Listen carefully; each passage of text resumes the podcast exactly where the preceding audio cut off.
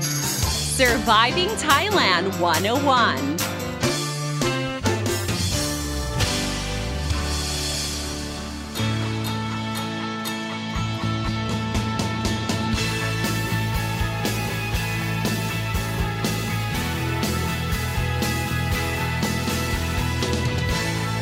Hey guys, thank you so much for tuning in to Surviving Thailand one oh one. I'm your host, Fido Ansini, here to break down helpful tips and advice so travelers and expats can have a fantastic time here in Thailand and avoid common cultural faux pas. So here we are, living in the time where the Delta variant of COVID nineteen is the dominant variant, making up to seventy percent of the new COVID nineteen cases in Thailand.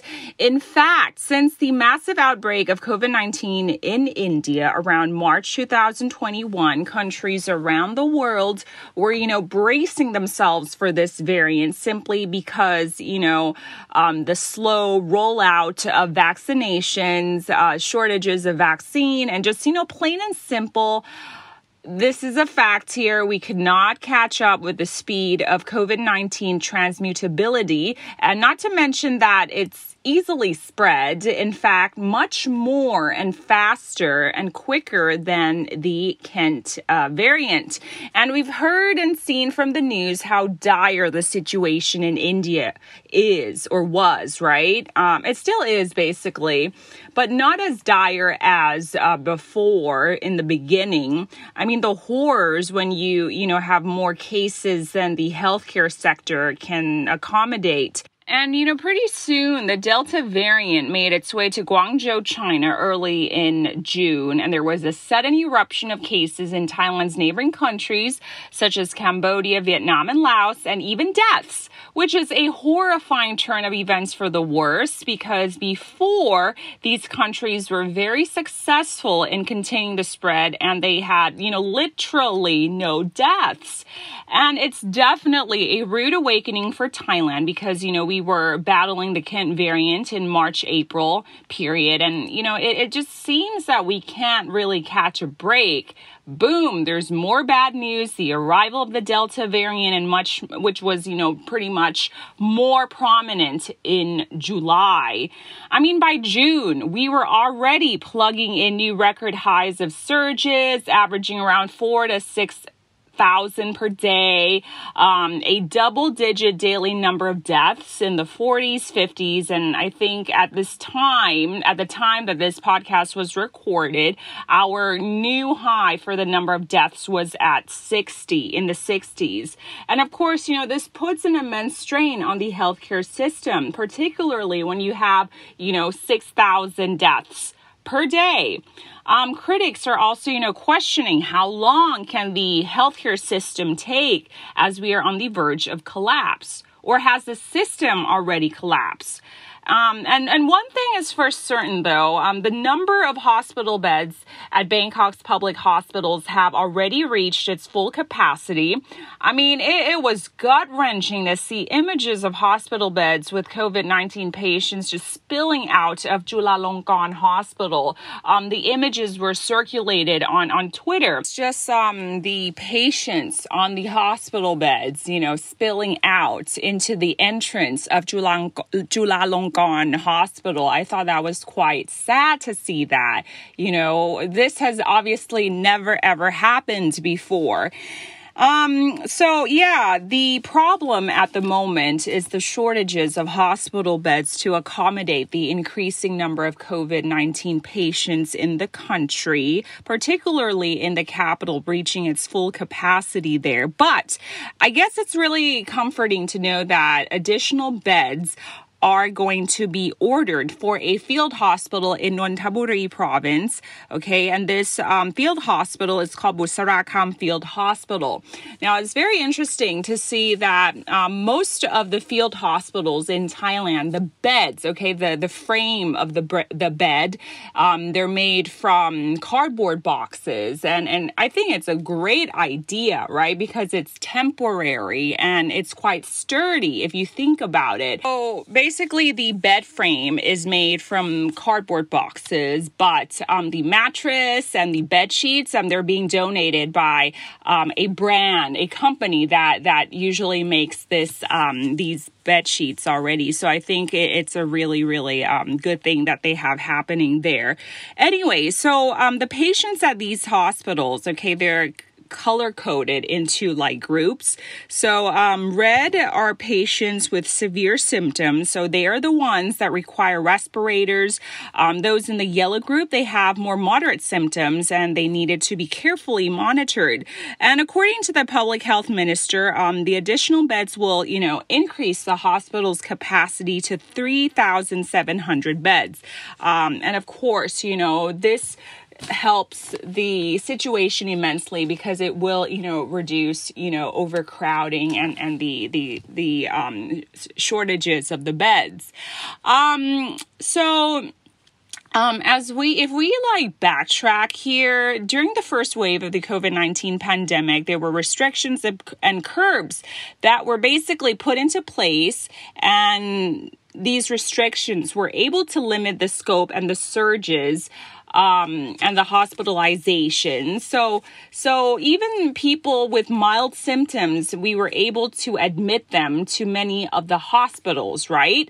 Um, but fast forward to today, the scene is very, very different. You know, it's bad when the medical services department has agreed, okay, to encourage asymptomatic COVID nineteen patients to, you know, self-isolate themselves at home until more beds become available. I mean, of course, this in the West, okay, it's been done before last year, right?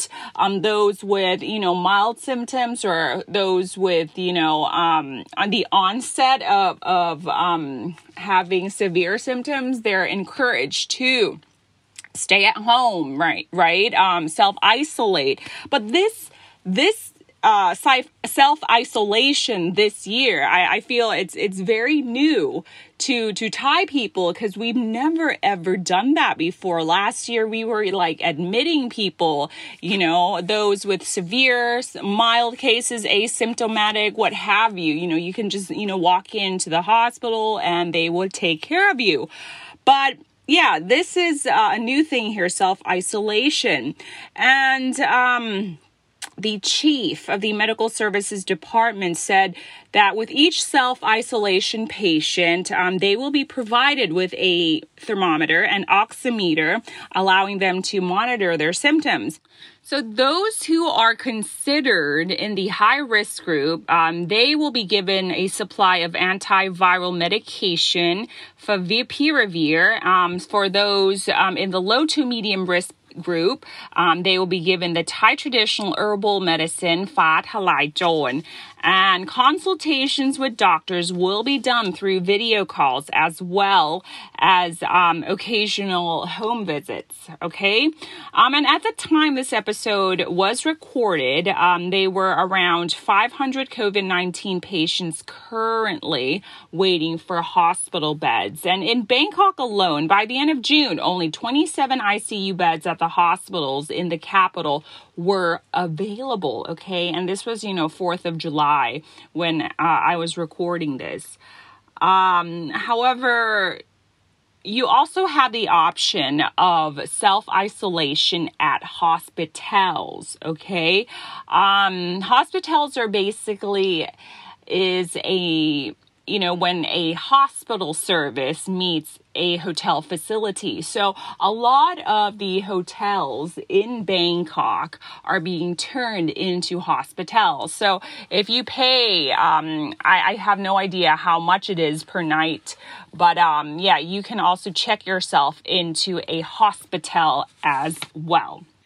And to add more salt to the wound, the vaccine situation in Thailand is moving at a snail's pace. Um, as of June, early July period, uh, Sinovac and AstraZeneca were the two dominant, dominant vaccines. And it wasn't until late June onwards that Sinopharm was being imported and was administered to certain um, registered groups. So besides the pace of vaccination, the shortage of the supply of vaccines, the efficacy of the available vaccines that would, you know, help combat the Delta variant, which is none. Um, the diverse procurement of other brands is being um, done at a sluggish rate as well. Because um, if you think about it, the Thai F D A approved Moderna for emergency use in May. Okay, in, in late May, to be specific. And the first batches were expected to arrive in October. Um, but, you know, worsening surges in Bangkok, you know, triggered some serious questions, especially um, how early can the government be able to procure mRNA and the accessibility of the mRNA vaccines? Um, the thing is, we keep hearing about the agreed price of Moderna, right? Um, which is about three thousand four hundred baht for the two doses. But what is the current status of the orders? Um, it wasn't until medical doctor Buenwanasin, the chairman of Tonburi Healthcare Group, gave an interview that the order of Moderna is at a standstill because the government did not sign contracts with the manufacturers. So yeah, there is that. So in response to this outcry, the Government Pharmaceutical Organization, or G P O, in response said that, you know, it wasn't their fault for leaving the contract to purchase Moderna unsigned. Uh, Bangkok Post reported that the G P O also insisted that, you know, they can't sign the contract until the Private Hospitals Association actually comes up with the money to pay for the vaccine. But the drama, ladies and gentlemen, keeps on rolling because on July the first, okay, out of the blue, whether it is coincidental or not, the G P O just, you know, submitted a speedy draft purchase contract for Moderna to the Office of the Attorney General, or the O A G. And the O A G, of course, was, you know, under scrutiny um, because, you know, the public were just, you know, asking questions. How come you didn't greenlit the contract? What's going on? But the O A G said that, you know, they never received such contracts. So, yep, that kind of explains why the G P O abruptly submitted a draft purchase contract to the O A G, right? So, yeah, there is that. Um, anyways, ladies and gentlemen, um, regarding Regarding the Moderna uh, vaccine, the first batches, okay, is expected to arrive, okay, in the fourth quarter of this year, which is the earliest, or the latest, which is, you know, um, January and March two thousand twenty-two. So, um, earliest, okay, once again, October and December. Okay, and latest January and March two thousand twenty-two. So hopefully, okay, I'm getting, I'm having my fingers crossed there that everything um, goes smoothly. Okay, and it's really good to know that, you know, there there is progress finally, you know, with the Moderna um, vaccines. So yeah, at the moment, all we can do is stay hopeful and positive, even though it's very, very hard because, you know, there's a lot of skepticism and uh, with the um, situation at the moment. Um, but, you know, we just have to try our best to be hopeful.